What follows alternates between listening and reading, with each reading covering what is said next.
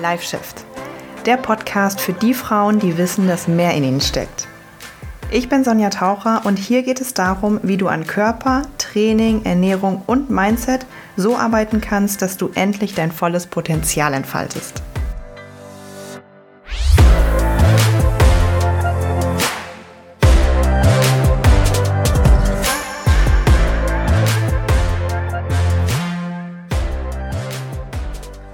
Und herzlich willkommen. Schön, dass du wieder dabei bist zu einer ganz, ganz neuen Folge Live Shift.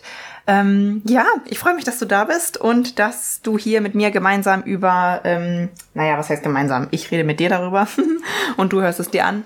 Äh, wir reden hier über die Themen Ernährung, Training und Mindset. Das sind auch die drei Säulen meines Coachings. Ähm, ich mag das nicht so, mich nur auf eine Säule zu fokussieren, weil das langfristig nichts bringt. Und im Coaching behandeln wir das ganz intensiv und individuell. Aber hier in diesem Podcast möchte ich dir einfach einzelne Impulse geben. Ähm, einzelne Tipps. Naja gut, ich mag das Wort Tipps jetzt nicht so, weil das irgendwie immer implementiert, dass ich einfach nur, ja, diesen Tipp also bei Tipps ist es halt immer so, eventuell bringt er mir was, aber vielleicht ist halt meine Baustelle ganz woanders. Mm, ja, aber ich mag das Wort Impulse. Also hier gebe ich dir halt einfach Impulse aus allen drei Säulen und du schaust, ob da etwas mit dir resoniert, ob da Dinge sind, wo du das Gefühl hast, boah ja, es könnte echt auf mich zutreffen. Das ist der Sinn dieses Podcastes. Und heute möchte ich mit dir über ein Thema sprechen, über das irgendwie relativ selten gesprochen wird. Vielleicht können wir auch schon fast sagen, über ein Tabuthema.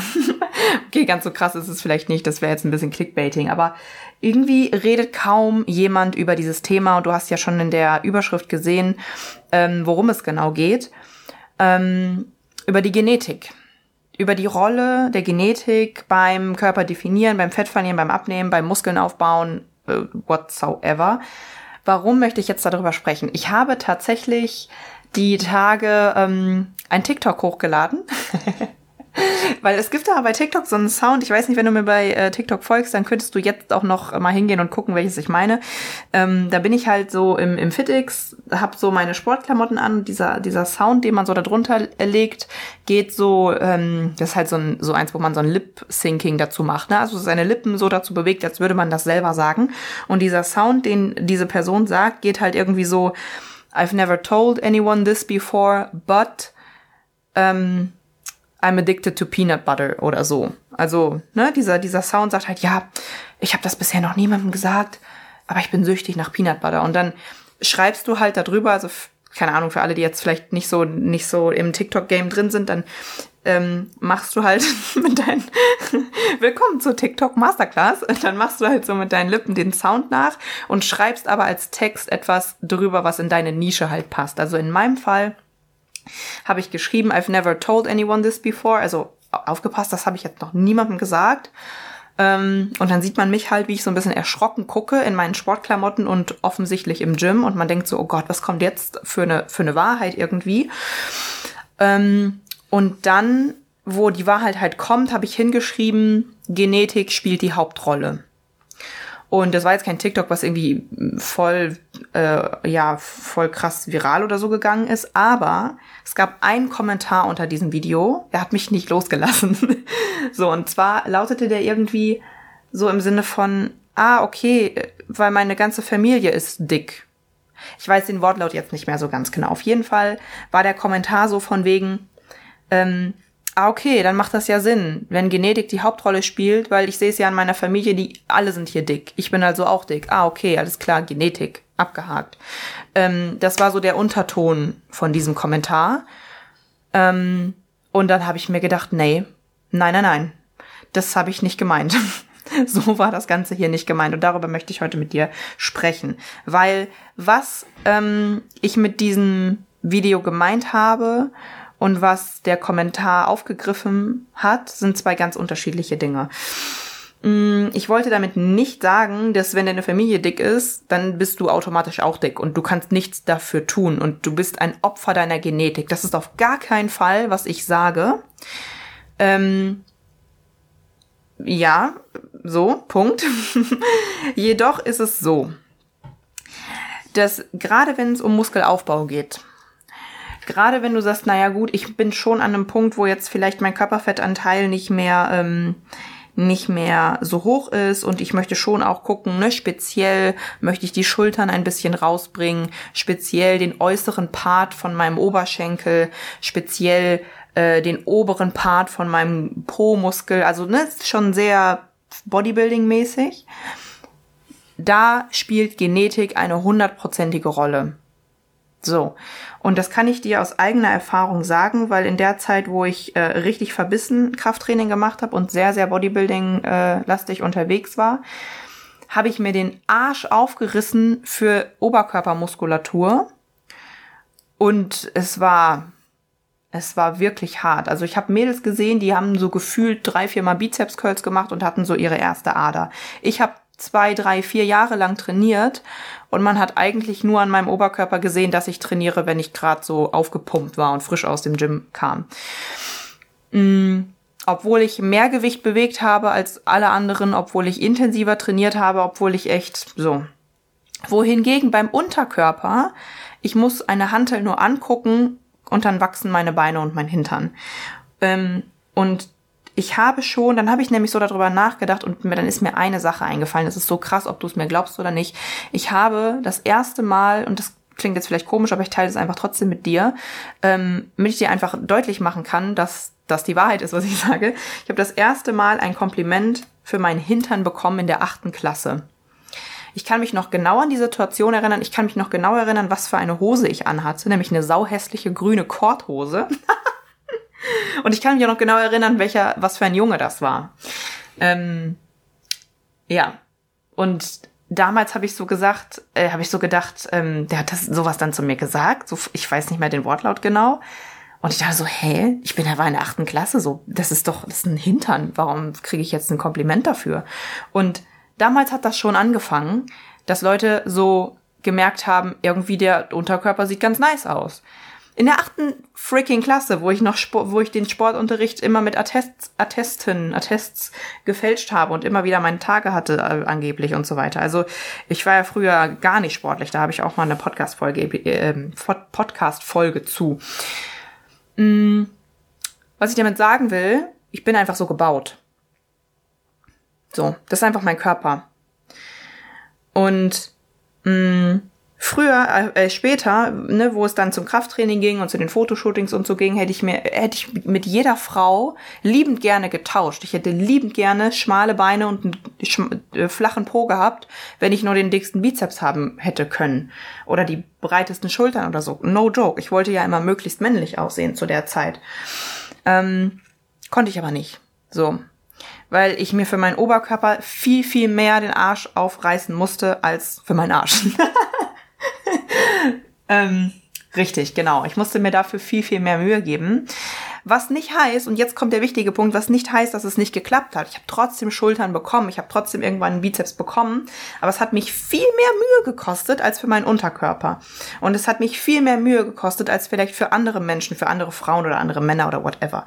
Und hier hingehend spielt die Genetik sowas von eine krass große Rolle. Und deswegen sagt man auch, dass wenn man zum Beispiel diese ganzen Bodybuilder sich anguckt, ne, diese richtigen Profi-Bodybuilder, sagt man auch, naja gut, da ist so eine One in a Million Chance, dass dieserjenige das genetische, naturelle Potenzial mitbringen kann, so auszusehen.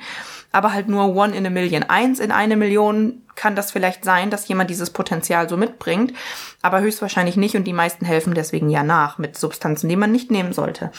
Ähm, aber trotzdem gibt es immer wieder mal einen unter ganz, ganz, ganz, ganz vielen, der einfach ähm, extra, äh, wie sagt man, außer, außergewöhnliches äh, Potenzial mitbringt, um da doch einfach genetischen Außerirdischer zu sein.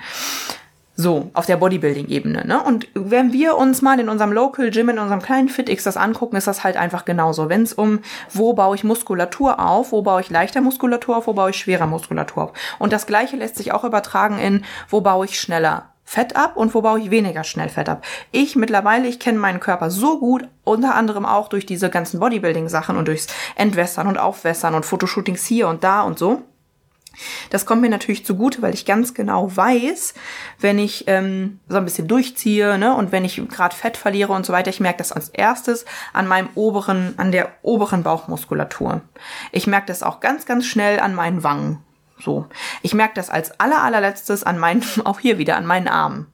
Ich merke das äh, als aller, allerletztes an meinen Beinen, an meiner Beinrückseite zum Beispiel. Also ich weiß ganz genau, wo ich darauf achten muss an, mein, an meinem Körper, um zu sagen, er verliert gerade Fett oder halt nicht.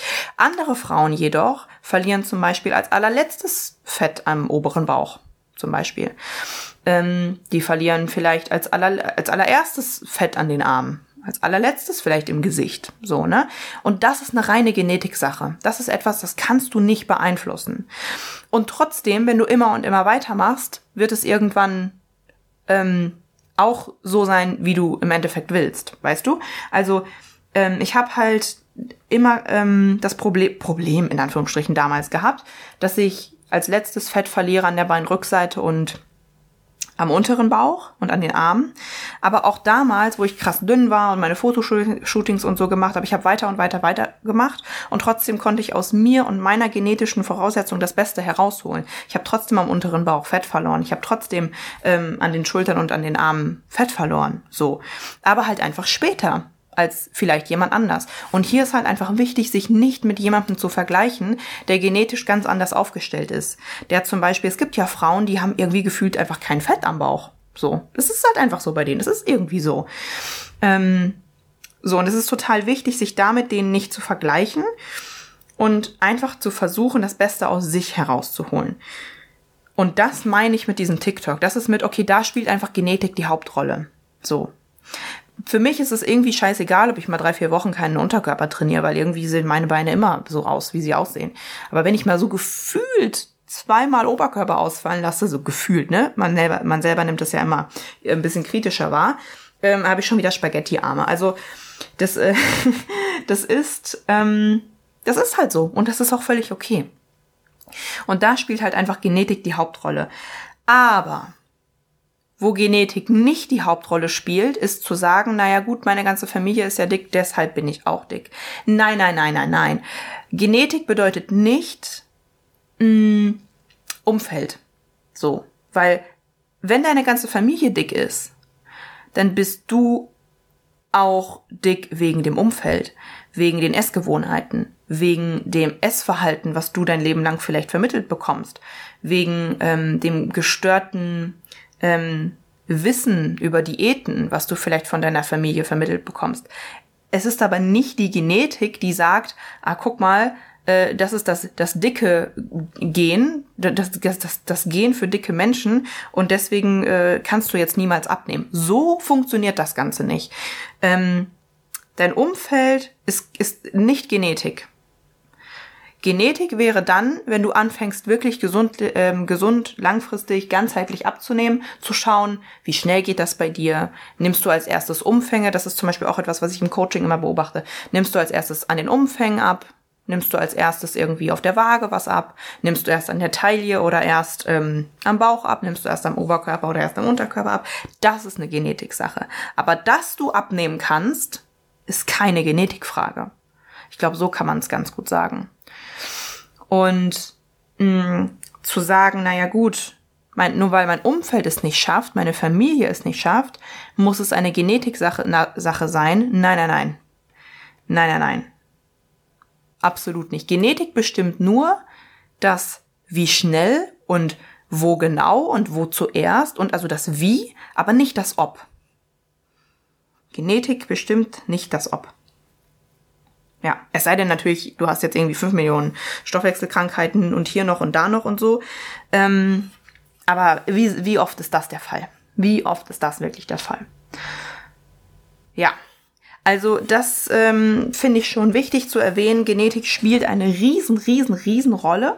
Und deshalb ist es auch das, auch das sage ich immer wieder in unseren Coaching-Calls, so krass wichtig. Ich meine, das klingt abgedroschen und so richtig so, ja, ausge, wie sagt man, ausgelutscht. Ähm, sagt man das so, mh, sich wirklich nicht mit anderen zu vergleichen. Aber es ist einfach super krass wichtig.